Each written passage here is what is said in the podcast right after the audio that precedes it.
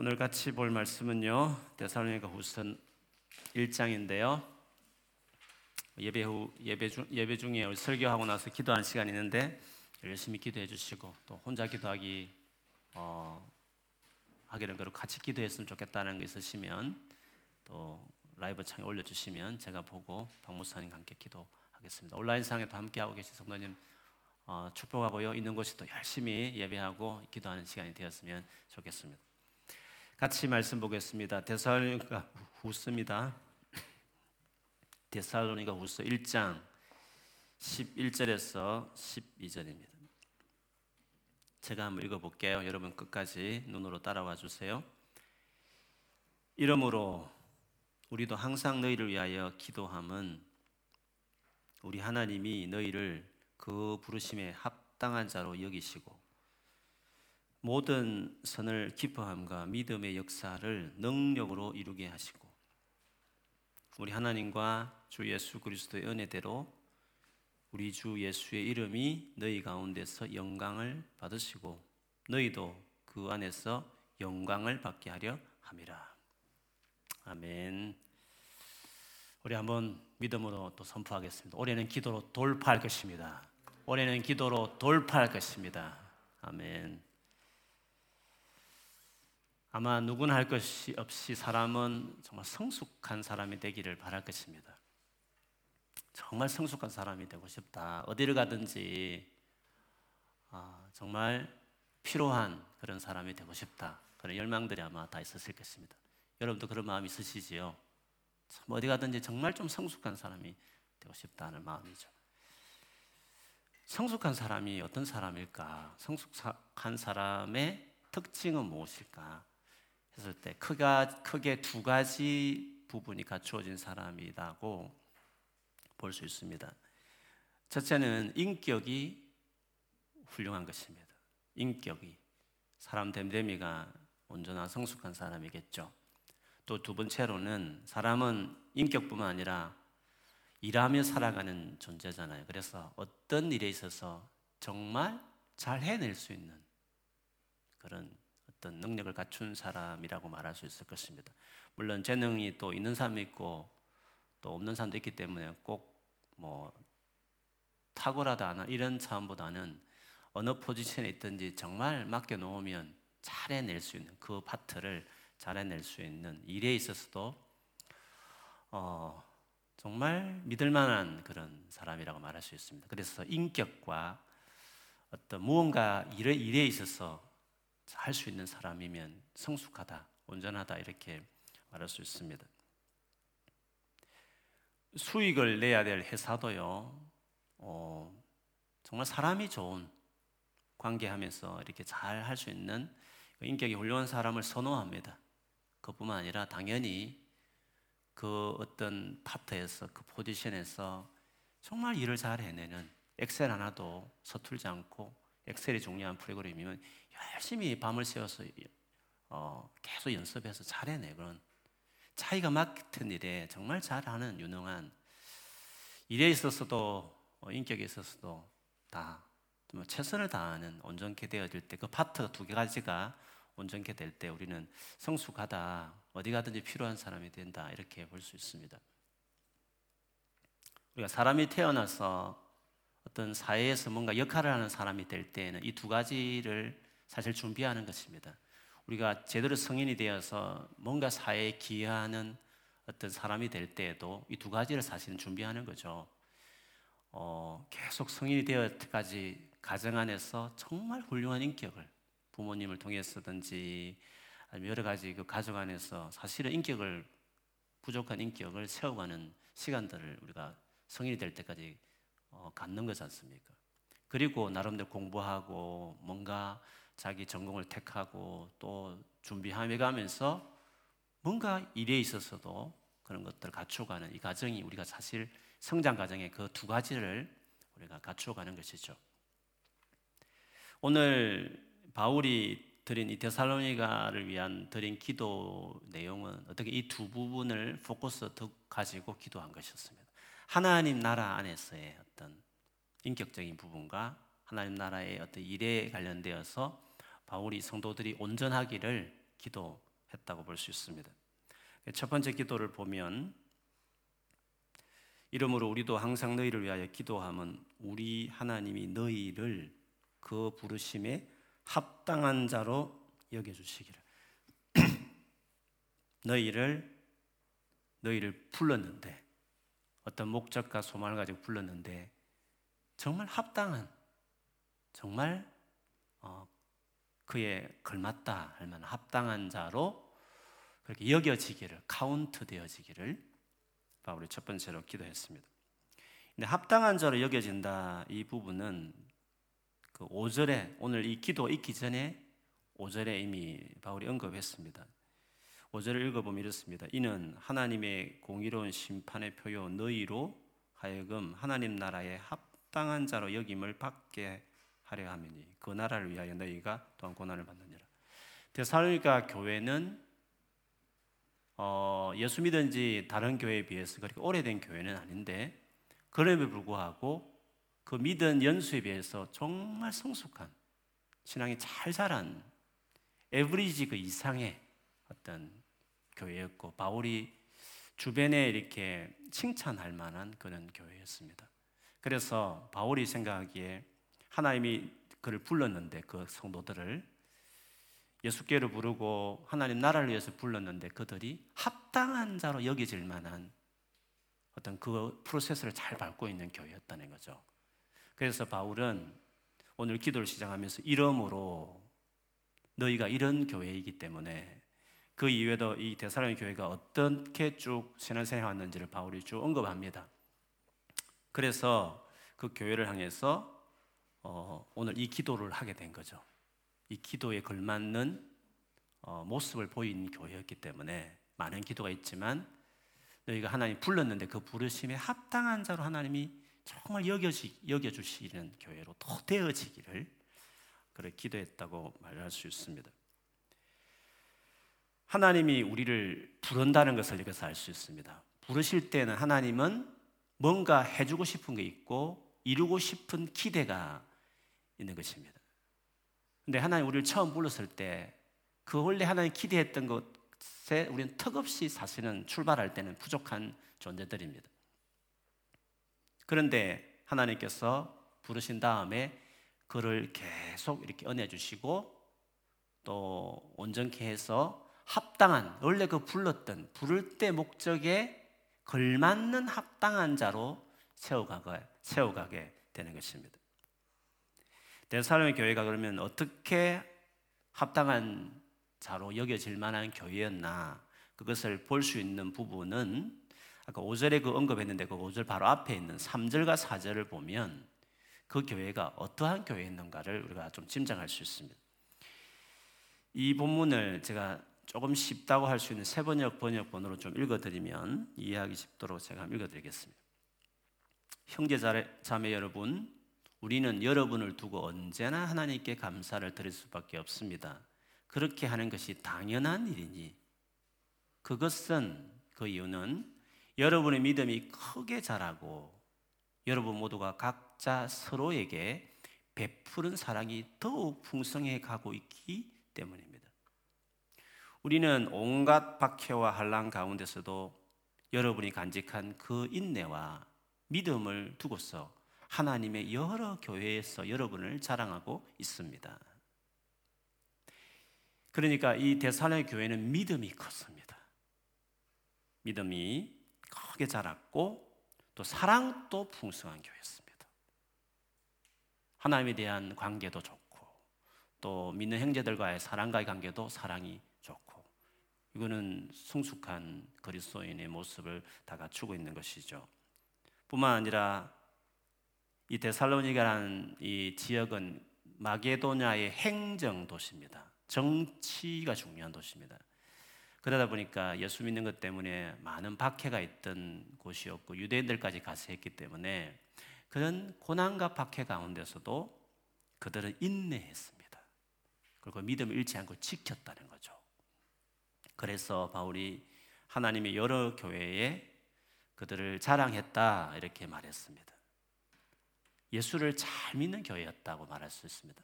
예수 믿는 사람다운 인격과 태도가 그대로 나타나는 교회였다 볼 수 있죠. 성도다운 인격을 갖춘 여러 가지로 갖춘 교회였다. 그래서 그 불렀는데 그 부른 부름 받은 그들이 그 부름의 기대에 부르신 그 주님의 기대에 합당할 만한 성도였다는. 그래서 더 그렇게 되기를 바울이 기도했던 것이었습니다. 두 번째 바울이 드린 기도는 오늘 그 기도 내용에 나오지만 그 다음에 나오는 거죠.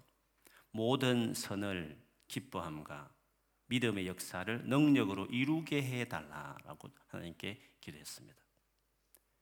모든 선, 이 모든 선을 좀 원문에 가깝게 풀면 뭐 NIV 성경은 그렇게 좀 풀었습니다만 하나님의 선한 목적 이렇게 말할 수 있습니다. 그 하나님이 뭔가 목적이 있는 거 아닙니까? 불렀을 때 그렇죠? 목적 일과 관련된 것입니다. 그 목적 그리고 그것을 내가 믿음으로 어, 그 목적을 위해서 믿음을 행하는 모든 일들을 말합니다. 하나님의 그 선한 목적, 그 믿음의 역사, 그 믿음으로 그걸 막 역사, 막 일하는 것이죠. 그것을 하나님께서 능력을 주셔서 그거를 완성하게 그 일을 어, 끝낼 수 있도록 너희 교회가 그렇게 되기를 기도했다라고 말할 수 있습니다.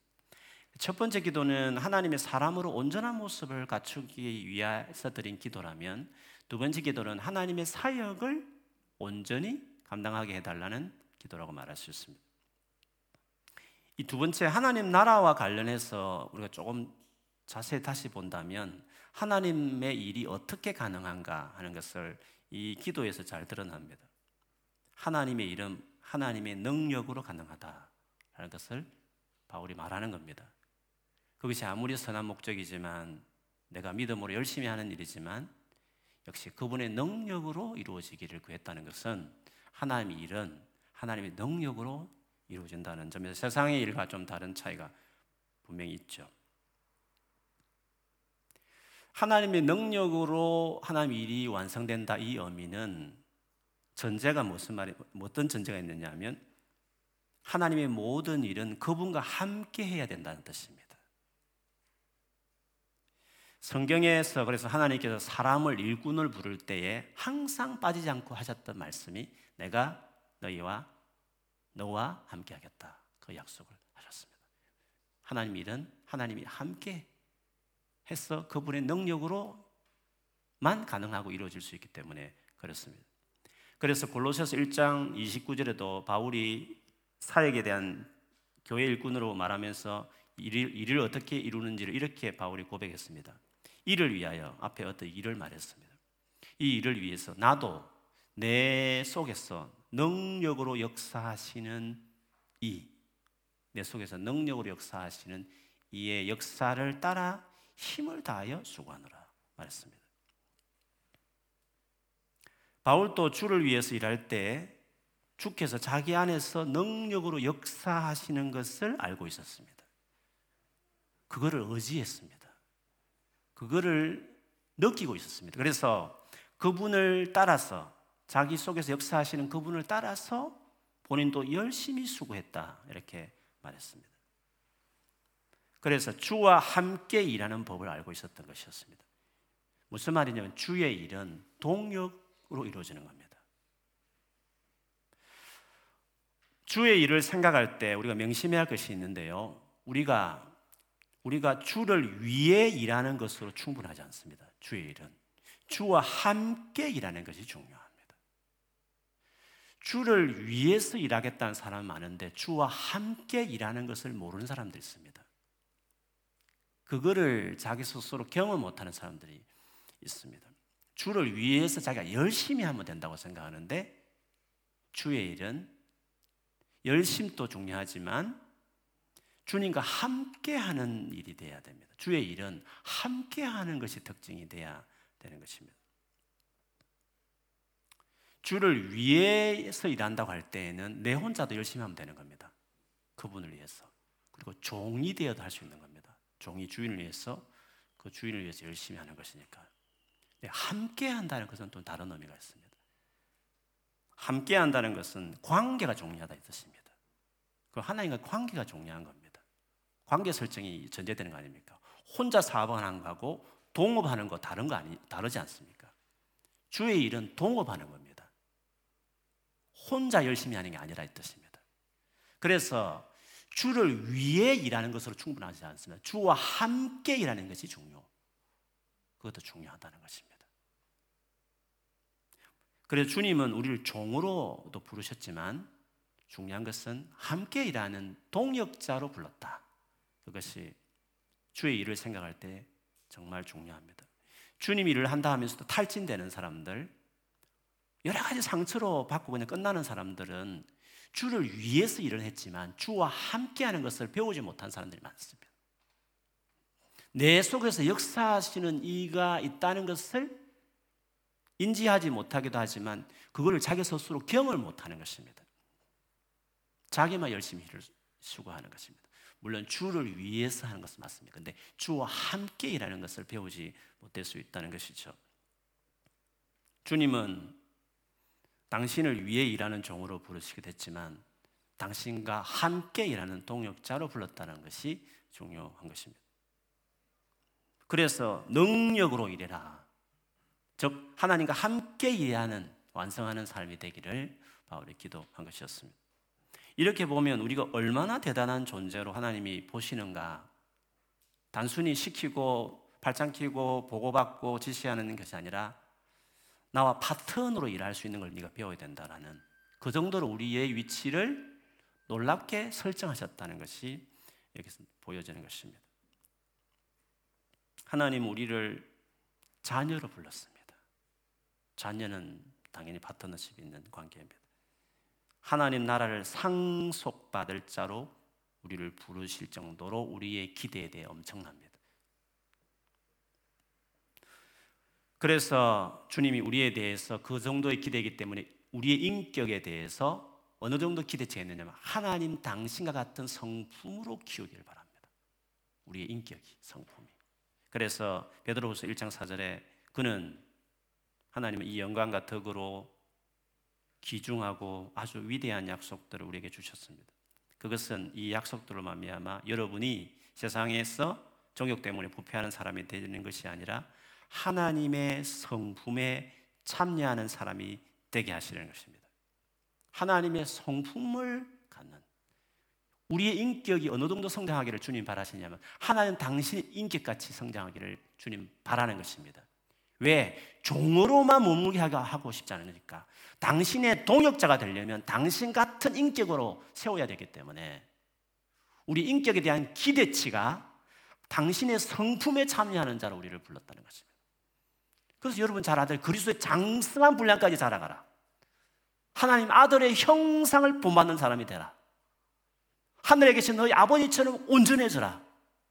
이런 말씀 등등을 보면 우리 인격이 정도가 어디까지냐면 하나님의 인격 그래서 하나님의 자녀라는 말을 쓸 만한 그런 어, 부름을 우리가 부름을 받았다는 것입니다. 일은 또 어떻습니까? 어느 정도의 일에 대한 기대를 우리 가지고 있습니까? 예수님이 하신 말씀이 있습니다. 요한복음 14장 12절에 보면 내가 진실로 진실로 너에게 이르노니 나를 믿는 자는 내가 하는 일을 그도 할 것이요 또한 그보다 더 큰 일도 하리니 이는 내가 아버지께로 감이라. 나를 믿는 자는 나를 믿는다고 하는 자들은 나의 하는 일을 아니 나보다 더 큰 일을 하는 내가 성천한 이후에 성령이 오시면 신약 시대가 되면 나의 일을 할 것이다. 나보다 더 큰 일을 하게 된다는 주님의 선언을 보십시오. 일에 있어서도 주님은 이렇게 우리를 어, 높이시는 것입니다. 그래서 주님은 우리를 당신처럼 되어지고 당신처럼 일하는 동역자로 부르신 것입니다. 이 주님의 의도를 바울은 너무 잘 알았고 그래서 바울의 오늘 마지막 기도가 이렇게 마무리되는 것입니다. 12절에 보면 우리 하나님과 주 예수 그리스도의 은혜대로 우리 주 예수의 이름이 너희 가운데서 영광을 받으시고 너희도 그 안에서 영광을 받게 하려 함이라.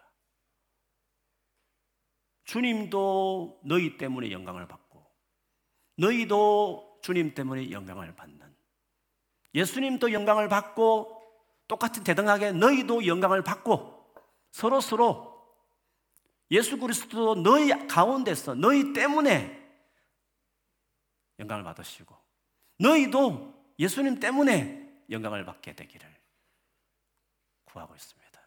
왜요? 동역자니까. 동등한 레벨에서 주님이 우리를 낮추셔서 우리를 그렇게 인격으로 세우고 그렇게 일하기를 기뻐하시기 때문에 하나님 당신만 영광을 받지 않으시고 그와 함께하는 우리도 예수와 동일하게 영광을 받기를 바란다. 바울은 너희가 그렇게 되기를 원래 그게 하나님이 우리를 향한 기대치니까 불렀을 때 그렇게 되니까 인격적으로 온전해지고 일도 그렇게 해서 결국 영광을 예수와 함께 같이 받는 같이 받는 사람이 되기를 간절히 기대했다는 것입니다.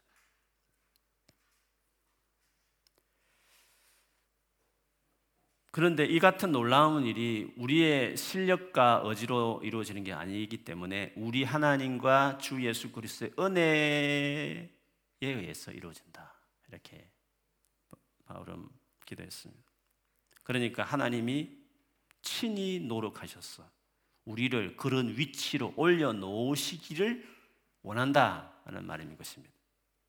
우리는 절대로 그분의 동력자가 될 자격도 없고 자질도 안 되지만 그분이 우리를 불러서 먼저 제대로 그렇게 된 인격을 가진 사람 만들고 이어서 함께 일할 일꾼까지 만들어서 같이 마른 열매를 맺는 사역을 하시고 그래서 마침내 영광도 함께 누리기를 원하신다. 이것이 예수 믿는 모든 사람을 향한 하나님의 계획이며 기대치라고 말할 수 있습니다. 데살로니 교회는 그럴 만한 싹이 보이는 교회였고 그래서 바울은 이 어마어마한 하나님의 열망을 그대로 기도를 담아서 그렇게 되기를 간구하고 있는 것입니다. 그래서 여러분 주일의 말씀과 이어서 우리 자신에 대한 큰 믿음을 가져야 되는 것입니다. 당연히 자격도 안 되고 자질도 없는 사람처럼 보이지만 그래서 예수를 믿었고 그래서 예수님이 내 삶에 쑥 들어왔으면 그분이 그런 기대를 가지고 전능하신 분이 그 능력 있는 실력자이신 그분이 그런 목적을 가지고 우리를 불렀고 우리 삶에 들어왔으면 그분이 친히 그렇게 하겠다고 하시면 그렇게 될 수 있다. 내가 그런 사람이 될 수 있다라는 내 자신과 내 남은 나의 남은 우리의 미래에 대해서 우리의 장래에 대해서 그런 소망, 그런 믿음 그거를 가져야 되는 것입니다. 바울이 에베소 교회를 위해서 쓴 서신에 보면 이와 관련된 기도를 하잖아요. 하나님이 너희를 왜 불렀는지 부르심의 소망이 무언지를 알게를 알았으면 좋겠다. 지혜와 계시를 주시는 성령이 너희 가운데 역사하셨어. 하나님 도대체 우리를 어떻게 불렀는지, 어떤 소망 가운데 불렀는지, 그 부르심의 소망이 무엇인지 너희로 알게 해주시기를. 바울이 기도한 것을 보면 이거를 예수 믿으면서 모르고 있다는 거죠. 들어도 전혀 그것이 그게 내 삶 안에 그렇게 중요하게 다가오지 않을 수도 있는 거죠. 그래서 이거는 지식의 문제가 아니라 지혜와 계시의 영이신 성령 역사할 부분인 것이죠. 성령이. 성령께서 이 밤에도 그런 지혜와 계시를 주는 은혜가 우리 안에 넘치게 되기를 축복합니다. 기도할 때 주님이 정말 우리가 예배할 때마다 여러분 개인적으로 큐티하고 개인적으로 하나님 기도할 때마다 성령이 지혜 이를 깨닫게 하시는 이 총명 하나님이 이 놀라운 마음들이 지식을 넘어서서 내 마음에 믿음이 되어지게 그래 믿어지게 열망이 되게 나 자신의 행편한 인격과 능력 없는 현재의 나의 모습에 함몰되어서 내 인생을 제한하지 않고 하나님의 그 기대치 그에 대한 믿음을 가지고 신뢰하고 그래서 그 삶이 이루어지기를 정말 나아가는 그런 사람이 되는 은혜가 우리가 필요한 것입니다. 우리 그래 그래서 우리가 기도가 오늘 바울처럼 그래서 우리가 이런 기도를 우리도 우리 기도에 우리의 기도 안에 이 같은 기도를 우리가 드려야 되는 거죠. 우리 인생이 이렇게 되어지기를 기도하는 것입니다. 우리는 하나님부터 위대한 존재, 위대한 삶으로 부름을 받았던 사람입니다. 우리는 세상에서 가장 위대한 기업, 가장 영광스러운 하나님 나라의 상속자, 공동 운영자로 부름을 받은 것입니다. 지나친 표현으로 드린 말씀이기도 하지만 상속자, 삼성이라는 것의 이건희의 상속자라 된다는 것은 그 운영자가 된다는 정도의 포지션인 것입니다. 우리를 하나님 나라의 상속자로 불렀다는 것은 하나님과 함께 예수 그리스도와 함께 왕노릇하는 다스리는 하나님 나라의 운영자 그 정도 우리를 주님께서 생각을 하시고 믿는 우리들을 불른 것입니다.